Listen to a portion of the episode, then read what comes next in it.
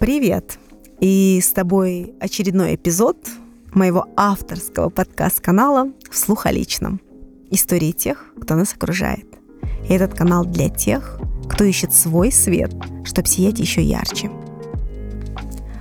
Порой заходишь на то или иное мероприятие и видишь в окружении себя людей, ну вот в масках.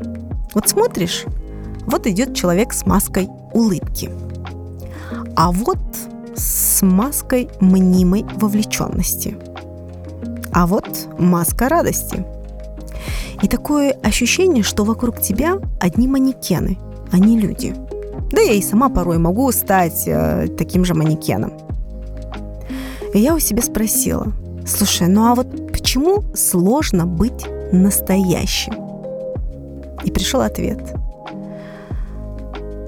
Потому что, чтобы быть настоящим, однозначно ты будешь не таким, как все, а, соответственно, становишься уязвимым. Так вот, а в этом эпизоде я решила с вами поговорить про уязвимость. И прежде чем перейду к истории, предлагаю вам ответить себе честно на следующий вопрос. Уязвимость – это сила или слабость? А вот дальше будет история из моей профессиональной практики. Я проводила индивидуальное занятие с одним из моих учеников. И в конце моей истории предлагаю вновь вернуться к ответу на вопрос про уязвимость. Ну что, вы готовы слушать очередную историю? Я начинаю. Вечер, двадцать ноль ноль, я сижу перед компом, и за тысячу километров перед таким же другим компом сидит молодой мужчина. Это наше пятое занятие. Молодой человек в возрасте тридцати двух лет. Умен, целеустремлен. Полученные знания сразу же внедряет в практику, ну и, конечно же, тем самым вдохновляет и меня дальше с ним работать. В свои тридцать два года он руководитель высшего звена, и под его руководством более триста пятьдесят человек. Программу этого занятия я запланировала еще днем. И вот смотрю на парня и понимаю, что мой план ну как-то не подходит. Надо дать совершенно другой материал. Поддаюсь внутреннему импульсу и включаю историю одной из моих героинь. Мы смотрим и начинаем обсуждать роль личных историй в нашей речи. А потом я ему говорю, расскажите вашу историю.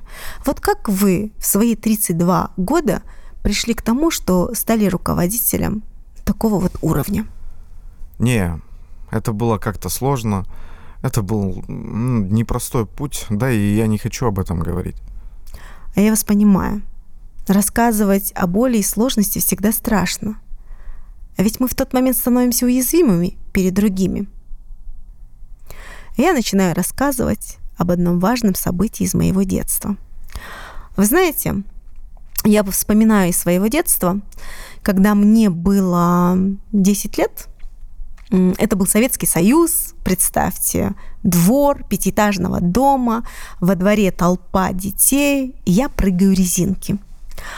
И у меня самый был сложный такой кон, он назывался четвертый. Я прыгаю, я понимаю, что у меня все получается. Делаю прыжок раз, делаю прыжок два, и вот уже в таком предвкушении победы, что перейду в следующий раунд, об, обгоню этих девчонок. И вдруг я слышу голос своей сестры. Она на весь двор кричит так: «Мика!»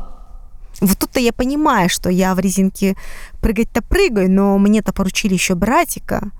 В толпе хватаю своего маленького братика среди детей и бегу домой. Бросаю все. Захожу в дом, а в доме такая тотальная тишина. Не могу понять, что случилось. Неужели мама, сестры там на меня разозлились от, из-за того, что я там увлеклась своими играми и плохо смотрела за братиком? Захожу в зал, смотрю на маму и вижу ее такое лицо. Я впервые ее видела такой. Вот говорят же, на ней лица нет.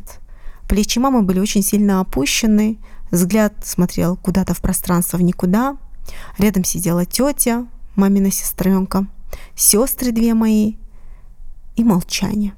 А я понять не могу, что случилось. Я присаживаюсь рядом со старшей сестрой, и она мне говорит: папу посадили в тюрьму. Вы знаете, в тот день мое детство как-то закончилось.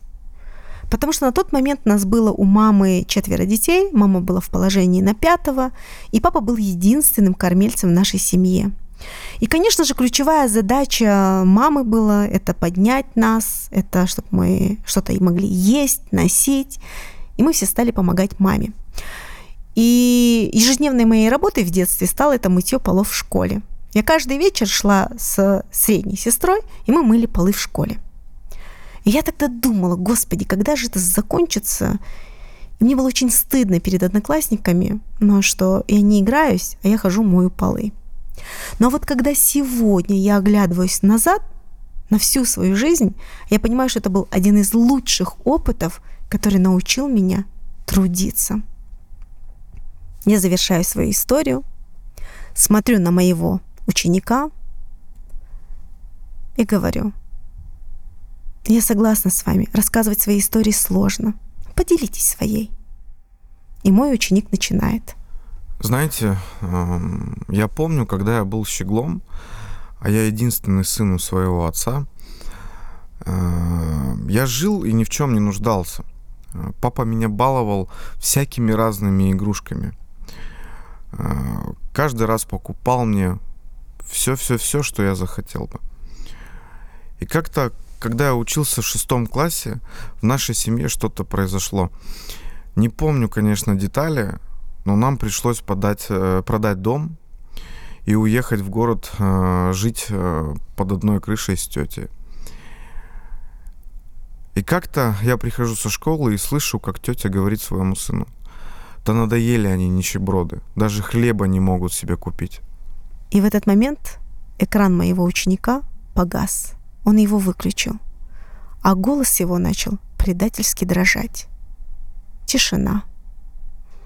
Одна, две, три, четыре секунды.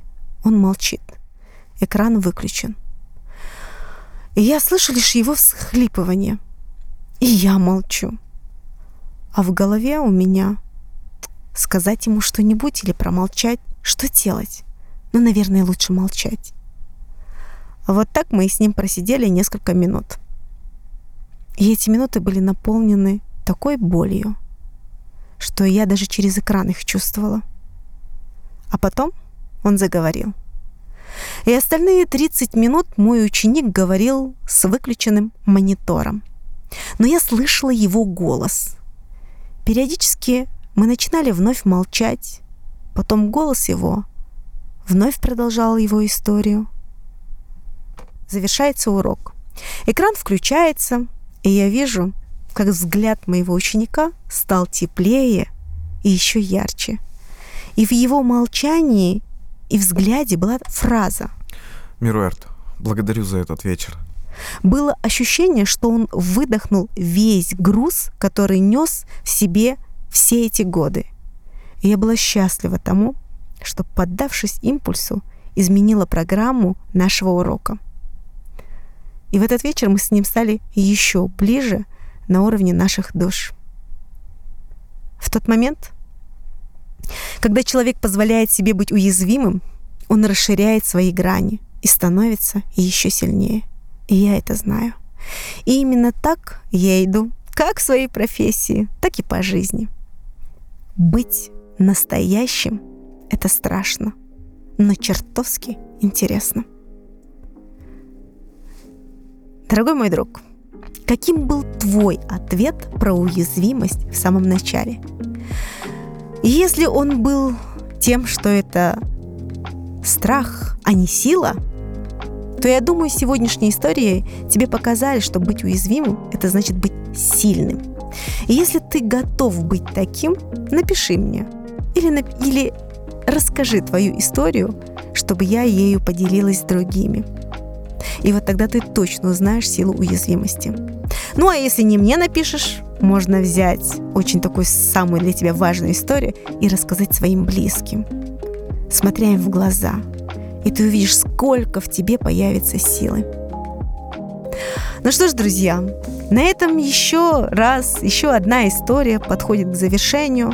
И я рада и счастлива с вами делиться этими личными историями, чтобы вы могли находить в этих историях тот свет, который помогает светить еще ярче. С вами была я, Меруерт Жунусбек, и мой авторский подкаст-канал «Вслух о личном».